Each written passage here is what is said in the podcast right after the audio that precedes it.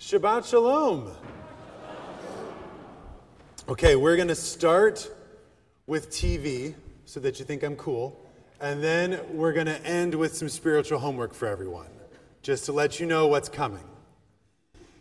I recently, uh, with my wife, I've been told uh, for I don't know how long it's been on that you got to watch Succession. Succession, Succession, Succession. It's like the greatest TV show that's ever been done. You know, if you haven't heard of it, you're not missing anything. But okay. So I started to watch this show, and within like an episode and a half, I thought, I said, I'm, I don't like this. I'm not going to want to watch this. And it's going to fall in the same category for me as Curb Your Enthusiasm, which I do not like, or The Office, which I do not like. Maybe we can still be friends later. I don't know. And I've always just sort of not like I'm like I'm a Ted Lasso Parks and Rec kind of guy. Yes, right? I want I want people being nice to each other. I don't really take any pleasure in just watching mean people be awful. And so I didn't like those shows, and I apologize if any of you, you know, work for HBO. Okay. Now, I knew that I sort of had this feeling, but it wasn't until this week that I realized that those shows go against the Torah. and that we have reason to not like those shows because it's, thank you, yeah, there, Shabbat Shalom. Okay, so. because it says in the Torah. Now, this week's Parsha, if you, as we were reading along, this is the Law Redux re, re, remix. That's what I was looking for. Parsha. We get the Ten Commandments, we get the Shema, we get all of these laws again and again and again and again. And then there's an additional thing that is not in Shemot, where we get the laws in the first place, or anywhere else, that we end as Moses is uh, sort of wrapping up his talking about these laws, where he says, um, you know, you should observe these commandments and do them. Hayashar v'hatov be'enei Hashem, right? That you shall do what is uh, yashar, straight or right, and vitov and good in the eyes of God. So you get this line at the end. Oh, by the way, do what's right and good in the eyes of God. And of course, the question that our commentaries are going to ask as they read this line is it seems to be redundant. You just gave me all these rules. I got it. Don't kill, don't steal, don't all those things. Yeah, I'm good. So what does it mean to then say, "Oh, and do what's right and good in the eyes of the Lord?" You know what? I can't help myself. It's the summer. This is fun. Turn to the person next to you. Okay? If you have an idea, what does it mean to say when God says do the right and the good? What on earth could God mean? Is God trying to add something? Is God trying to recap something? Is God trying to put some spin on the ball? What does it mean when God says, do the right and the good, hayashar b'nei Hashem? Right? And it, you can, if you want, you can check the verse. It's um, Devarim chapter 6, verse 18. Do the right and the good in the eyes of God. Leman yitev lach, right? That you shall go well with you. Uvata v'yareshet et ha'aretz ha'tova asher nishba Hashem la'avotecha. That you shall go and uh, it will be well with you and you'll inherit the land, um, the good land that uh, God has promised to you. So take a few seconds, take 18 seconds, turn to the person next to you. What does God mean by do the right and the good? Ready, set, go.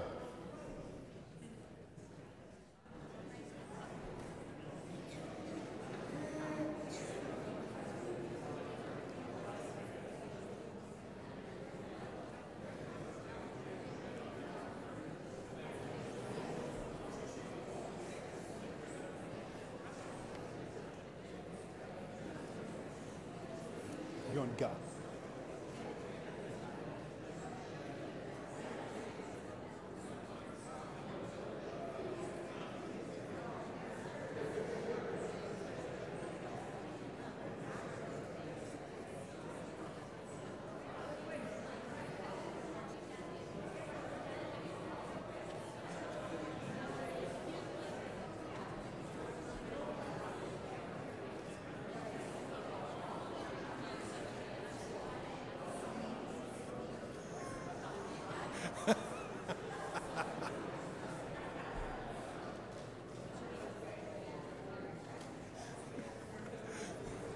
All right, take nine more seconds.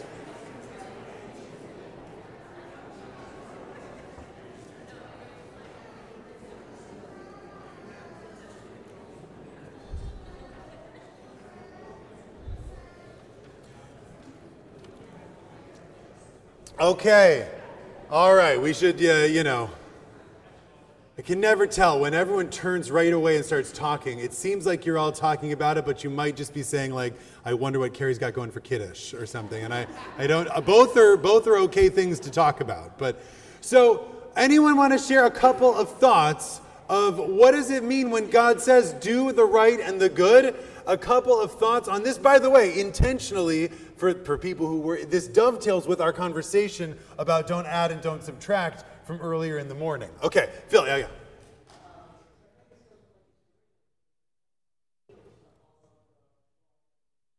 Okay.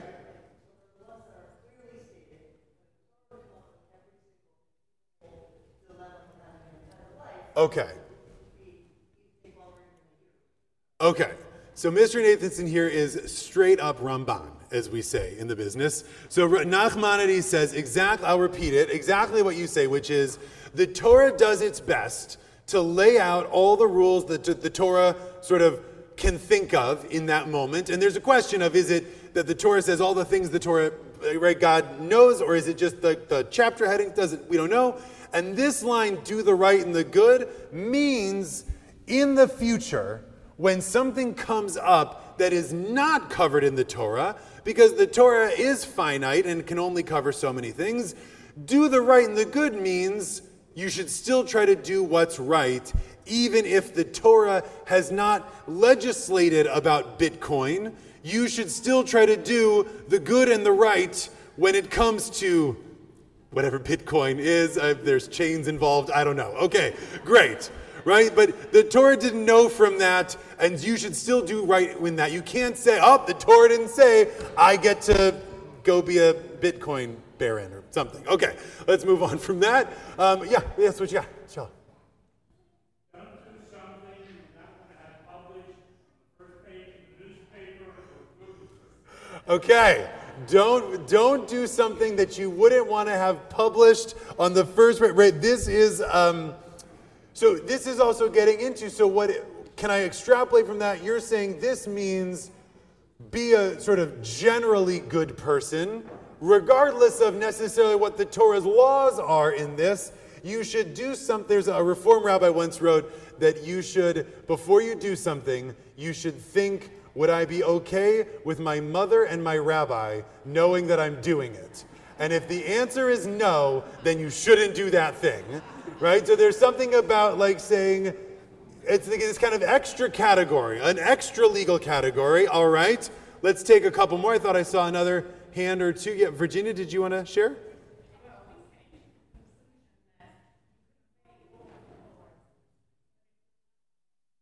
Okay. So the mensch. Okay, so this goes to, uh, again, something Ramban has said, right, which is that we look at the world and we see that one could be what's known as a Naval Birshuta Torah, right, a not nice person within the bounds of Jewish law, right, that it doesn't always work, and this is saying that you shouldn't be that, right? The Talmud, by the way, of Virginia agrees with you, and the Talmud uses this verse to legislate that you're not allowed to buy a field. Give me a second. You're not allowed to buy a field in between fields that are owned by two brothers or business partners. Right? The idea is that you, by buying that field in the middle, would cause some kind of strife between the two. And, you're, and so, even though one is halachically, you go ahead and buy the field because of this, do the right and the good, you shouldn't do it because it's, it's just not, it's not nice to do. And so, don't do it. It's that extra sort of, it goes to this idea of it's not in the Torah, but like be a mensch, don't do that thing. Let's take one last one. David, did you have?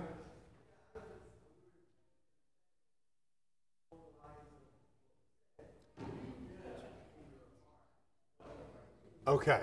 I heard that over here too. You know in your heart what the right thing, right? This is, um, no, so I want to hold that for a second because there's, this now enters into this question of, okay, so do the right and the good means like, do good things, right? And it and I like what people are saying of some of it might mean do right things even if the Torah doesn't legislate about it, you should do right things. So the next question of course is new. So how do I know what the right thing to do if the Torah doesn't say? Now we've already got one idea, right? Ray's, uh, would, would it be okay if Jim Gardner put it out on the news? See, I'm Philly, I'm learning, guys.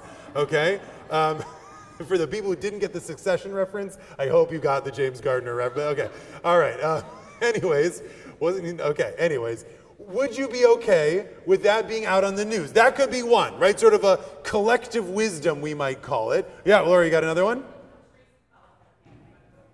Oh, wow, calling other people out. Virginia took your answer. Was that a Menchie thing to do? I you know. Okay, all right. so, all right. Now it's just joke time here at uh, the Apollo. All right, what you got? Yes, Yochanan.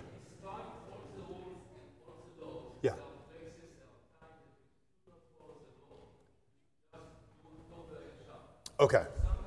Great. Great. So, so I want to I want to set up this. I'll repeat it, and I want to set up this for a second here. So the Chazon Ish writes that basically the law equals morality. So if you want to know what the right thing to do in any situation is, says the Chazon Ish, um, he says you should basically look at the halacha. Whatever the halacha says, that is the same thing as ethical morality. Shabbat shalom, we're done. Right? That, that's all you need.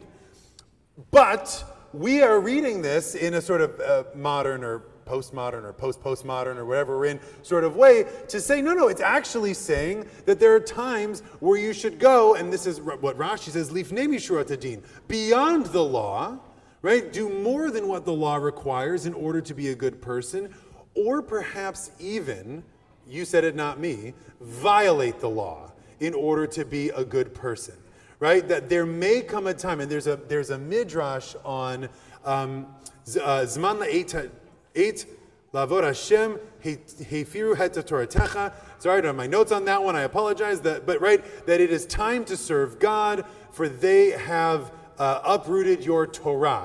And the midrash says on that line, not that it is time to serve God because other people have uprooted the Torah, but it's time to serve God by uprooting the Torah.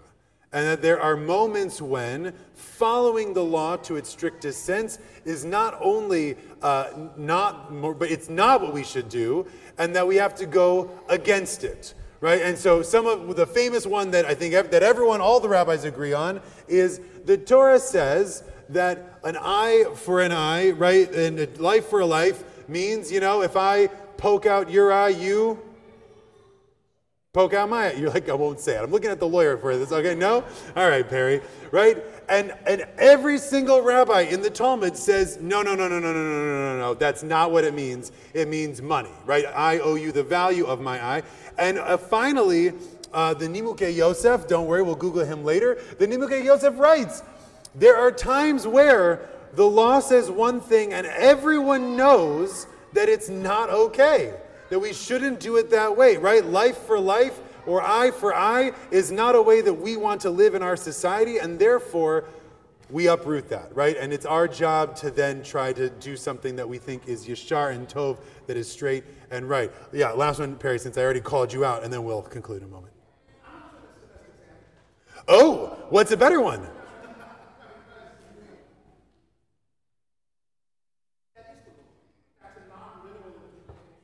Uh huh.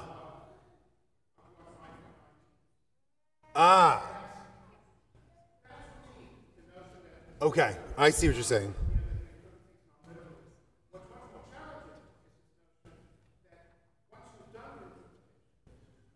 Fair. Fair. I see what you're, Okay, fine. I, I'll, I'll accept that. Uh, let the record show that was not the best example. No, you're right because that's a kind of an interpretive thing, and I think Yochanan, you're saying more of a like actual dafka violating of the law. Ah. Okay. Okay. So, I, no, no, uh, this is good. This is I, so. Where I want to finish with because I think I think all of this is correct, and I'm not, by the way, trying to push us towards some sort of total relativism where you just do whatever you know you feel is right.